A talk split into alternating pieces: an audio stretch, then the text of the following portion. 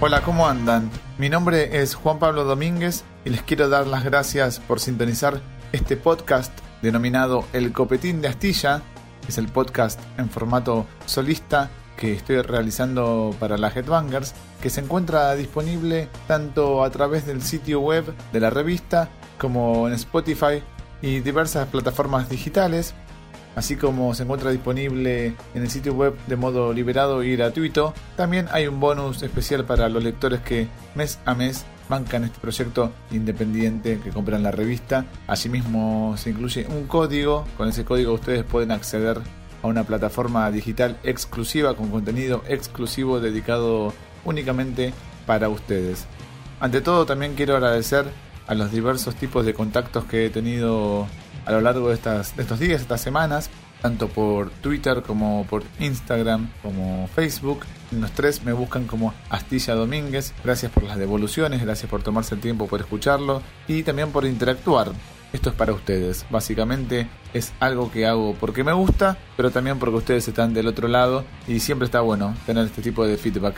Así que si les gustó, no teman en compartir este audio, no teman en ponerse en contacto, en charlar, en debatir, siempre va a haber una devolución y nunca los vamos a ningunear desde este lado. Bueno, anteriormente me vine explayando en distintos tópicos, como pudo haber sido el legado de James Hetfield, hablar un poquito de Social Distortion, de Taura, el Beto Samarvide, básicamente bandas y artistas que me desvelan, que me gustan, que para mí se merecen cierto reconocimiento y que no siempre lo logran o no lo logran, al menos del modo en que a mí me gustaría que, lo lograran.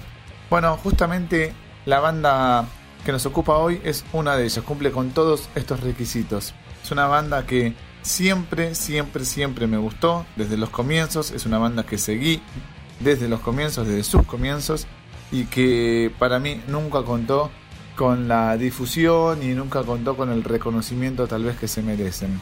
Me estoy refiriendo a Satan Dealers, eh, Satan Dealers es una banda argentina, para aquellos que no la conozcan.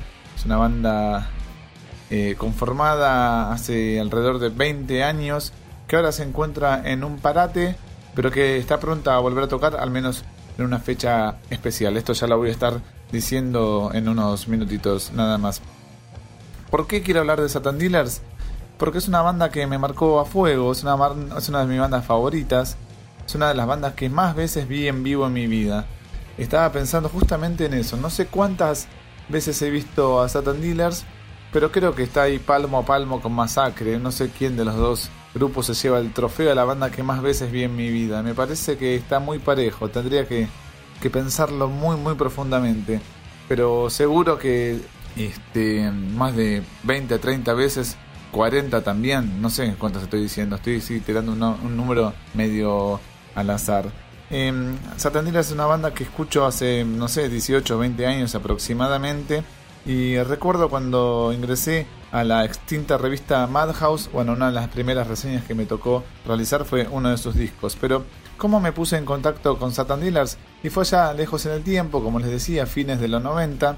Yo nunca fui muy partidario de esa música que impregnó el último lustro de los 90. Nunca me gustó Limp Bizkit, nunca me gustó Korn, nunca me gustó mm, Orgy, nunca me gustó Marilyn Manson, no era ese palo. Cold Chamber no era para mí, nunca me compré un disco de esas bandas. Y yo estaba escuchando otra música más este, relacionada con el rock and roll, con el punk y con el garage rock. Se la denominó retro rock y entre sus mayores exponentes estaban los suecos Helicopters, los suecos también Baker Babies que compartían integrantes, los noruegos este, Turbo Negro, bueno, infinidad de bandas de Escandinavia, entre ellas también, no sé, Hardcore Superstar, no sé, se me vienen millones, millones y millones de, bandas, influenciadas principalmente por eh, grupos, artistas que para aquel entonces ya me rompían la cabeza, grupos como Dead Boys, eh, the Stooges, Hanner Rocks, principalmente Michael Monroe como una figura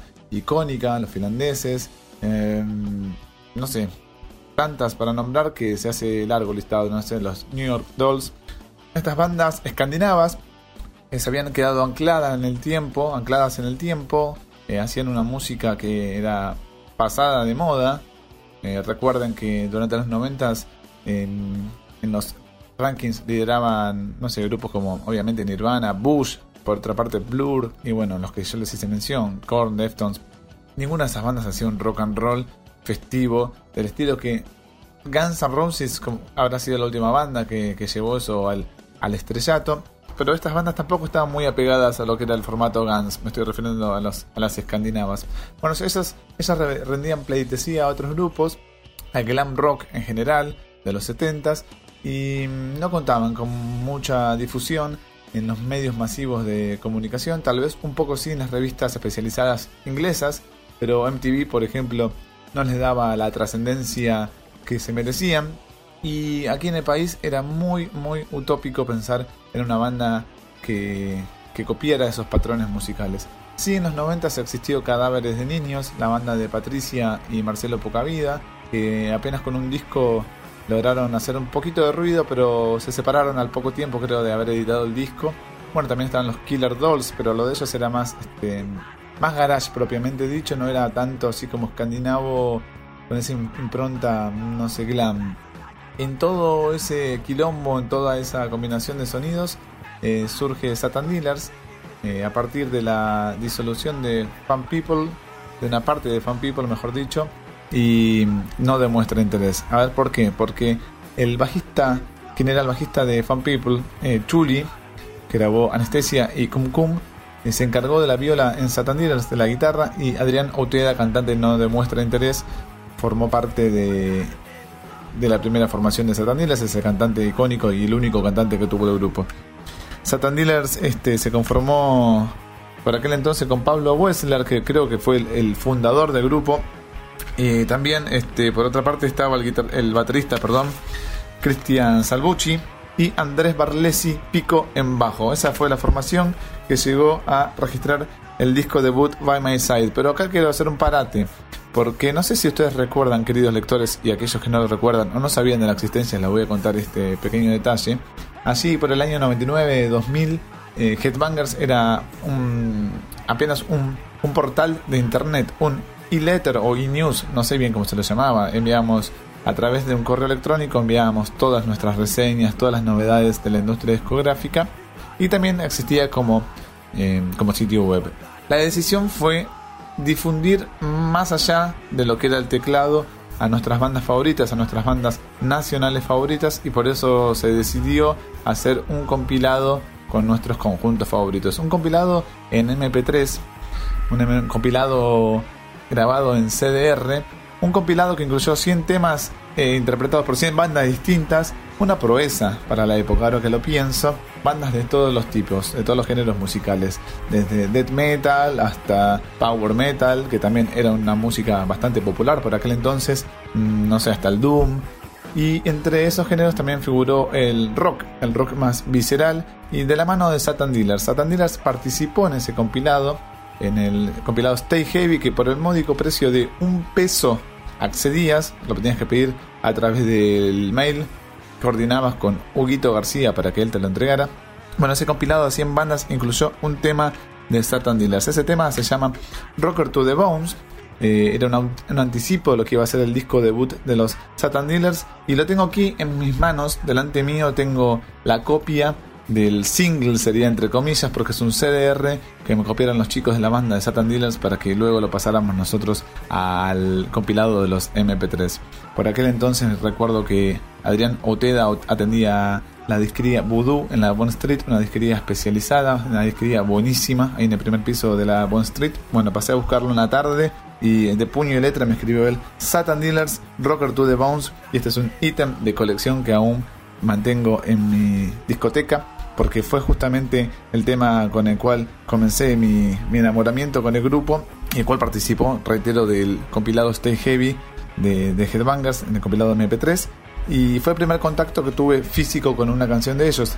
Yo los venía viendo en vivo en distintas en distintos recintos de la capital federal y recién este, tuve entre mis manos la copia del disco debut By My Side una vez que tocaron en Speed King, ahí en la calle Sarmiento. Me acuerdo que cuando, cuando tuve entre mis manos este disco fue como, como una emoción, porque tanto, tanto verlos en vivo, tanto escucharlos, tanto saber las canciones que pensé que no se iban a, a publicar nunca. Bueno, sí, finalmente se editaron de manera independiente y este disco lo reseñé para la revista Madhouse, recuerdo, les puse un 7, capaz hoy le pondría un, un puntito más porque gana peso, gana peso porque en esa época, reitero, no, no había tantas bandas de este género y ellos salieron con una propuesta que, no sé, no tenía mucho que ver con bandas más populares como, no sé, Raíz, por aquel entonces Raíz llevaba mucha gente, eh, para que contextualicen y ellos más este, abocados al, rock más sanguíneo, bueno, salieron a la cancha con, con este discazo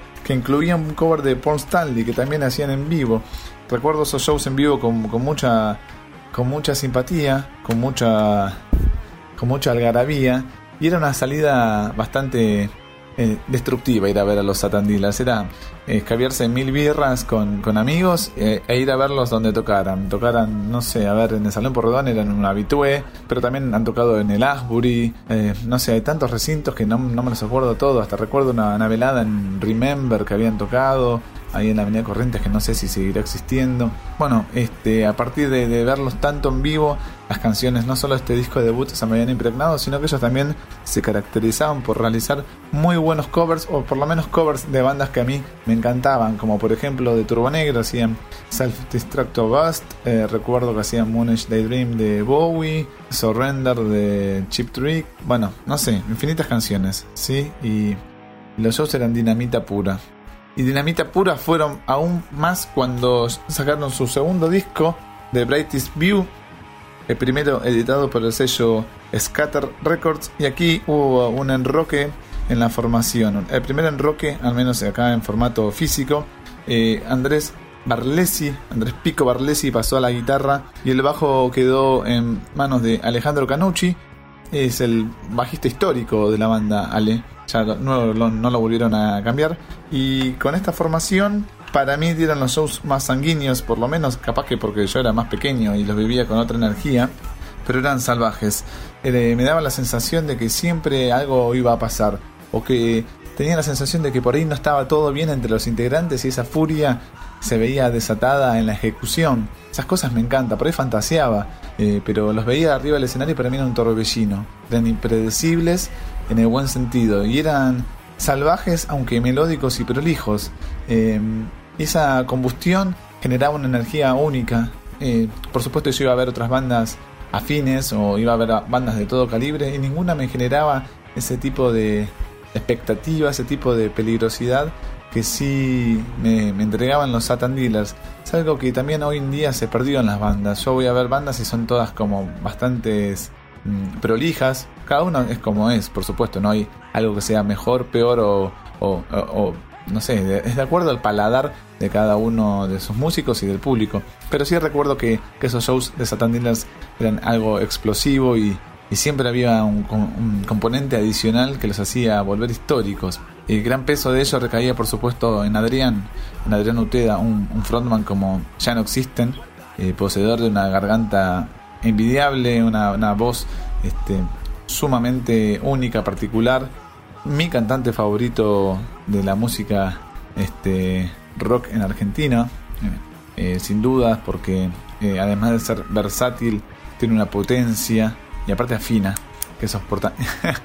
y líricamente es un maestro. En estos primeros dos discos de Satan Dealers cantaba en inglés y tal vez su, impronta lírica no se veía tan, mm, tan reflejada, por lo menos no a primera instancia. Eh, era cuestión de más de sumergirse en las letras y leerlas. Bueno, volviendo a The Brightest View, eh, es, un, disco que para mí tiene todos los matices, tal vez le, le falte a nivel sonoro, realmente por ahí habría este, podría haber sonado un poquito mejor, pero es lo que hay y es bastante honesto. Y en eso también me parece que, se basó siempre la trayectoria de los Satan en hacer las cosas como, como eran. Nada de pomposidad, nada de, de artefactos que simulen otras cosas. Ellos se mostraban tal cual eran y eso se veía también reflejado en vivo. En esta etapa eh, de, de Brightest View también este, se publicó lo que yo diría que es este mi EP favorito, mis canciones favoritas de Satandera se encuentran aquí, se llama eh, Roaming Songs, incluye tres canciones, The Circle is Not Round, Dressed with No Shoes, I Can Hear Blowing in Your Head. Em, cinco canciones buenísimas grabadas en el estudio del Abasto por Gonzalo Villagra. y la verdad que tiene un sonido bastante, bastante, bastante mejor que, que lo que venían realizando, como más elaborado, más, este, mm, si se quiere, climático, temas más largos, hay acústicas metidas por ahí, hay como distintos instrumentos y hay mm, otros matices que tal vez no estaban tan difundidos en vivo en aquel entonces. Es mi EP favorito y mm, no sé si habrán grabado, creo que habían grabado otras canciones en estas sesiones, pero bueno, la editaron de forma independiente y no tienen una edición oficial. Les decía anteriormente que Adriano Uteda es un gran letrista. Si ustedes conocen a No Demuestra Interés sabrán de sus capacidades como letrista. Y acá voy a contar una anécdota porque en ese entonces cuando ellos editaron The Greatest View barra Roaming Songs, les, les dije yo los iba a ver a todos lados o por lo menos los fui a ver muchísimas veces. También los veía muy seguido en su sala de ensayo. Iba a los ensayos y Adrián me lo cruzaba siempre y siempre tenía como conversaciones ajeno a lo musical. Y recuerdo que por aquel entonces él ya me mostraba sus bocetos eh, de, letras en castellano. Tenía como las, los papelitos y me las hacía leer y me decía qué me parecía, me preguntaba, me, me, las compartía. Me parecían buenísimas. Eh, ya venían tocando temas eh, en vivo, por supuesto, que iban a formar parte del siguiente disco de estudio denominado El Ardor de los Perfumes Prohibidos. Y, bueno, el poder de, de Adrián como letrista está reflejado, no sé, por ejemplo, Nada tiene por qué, es el tema que abre el disco, No hay amigos en este tren, Madre, muy linda letra, eh, Bajo esa piel, todos temas que, Duques y Tontos. Miren, estoy acá es el último tema del disco. Y el disco también fue producido por Hernán Espejo, una figura conocida en el under porteño. Hernán Espejo formó parte de, de Brede. Eh, y de compañero Asma y actualmente se desempeña como guitarrista en Bandera de Niebla. El ardor de los perfumes prohibidos trajo otra, otro cambio en formación. Pico se fue y generó el ingreso de Lizardo Álvarez, que estuvo brevemente con el conjunto, pero dejó su impronta, sobre todo en este disco. A veces que yo pienso que el trabajo de Lizardo aquí fue como una referencia directa a una especie de, slash con sus punteos y sus fraseos que adornan y complementan y enriquecen cada una de las canciones. Un trabajo muy, muy, muy logrado Lizardo en las guitarras. Y, este es el tercer disco de estudio de los Satan Dealers, también editado por Scatter Records. A continuación le siguió un disco en vivo llamado En Vivo Roxy Live Bar, así simplemente, donde vuelve a haber un cambio de formación. Lizardo, como ya les dije, formó transitoriamente parte de los Satan Dealers y entró Franco Morresi en la guitarra, Franquito, y con él grabaron este disco en vivo que incluye em, otros covers, por ejemplo, por, fin incluye la versión de Moonage Daydream de Bowie, eh, que también le hacía sus shows. Le queda muy bien ese tema a los Satan Dealers, solían cerrar el show. Y si lo tienen a este disco, escuchen con atención porque en How Hard It Is to Fix van a escuchar que yo coro, como en este momento. Escuchen bien.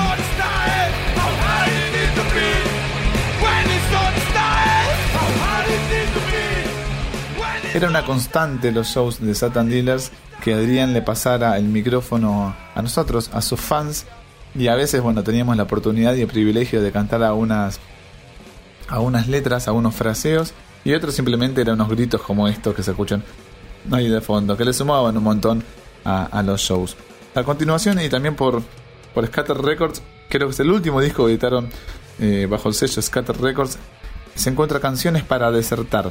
Canciones para Desertar es de 2012, repite la misma formación que grabó en vivo Roxy Live Bar, trae un bonito booklet. Y ya cada vez más desarrollada la faceta lírica, más afianzado Adrián en el cantar en castellano en el grupo, que ya al contrario, ahora parecía que los temas en inglés se habían quedado desactualizados. Y el último disco de estudio de Satan se llama La Eternidad en una hora, que es un discazo. Me, encantó el tema número 11, alcaldes y frailes. Ya las dos palabras, alcaldes y frailes, no las vas a ver en otro tema de rock en castellano, creo, a nivel universal. En el medio de todos esos discazos que les mencioné, publicaron un 7 pulgadas, un split en 7 pulgadas, que se llama We Feel Like a Bullet, compartido con el grupo brasileño MQN. Satan graba dos covers y uno de ellos es No Time, que es un cover de TSOL que me encanta. La verdad ese tema me encanta. Gracias Huguito por haberme regalado este 7 pulgadas. Me acuerdo que hace muchos años me lo regalaste, lo tengo inmaculado. Así que completé toda la discografía de Satan Dealers.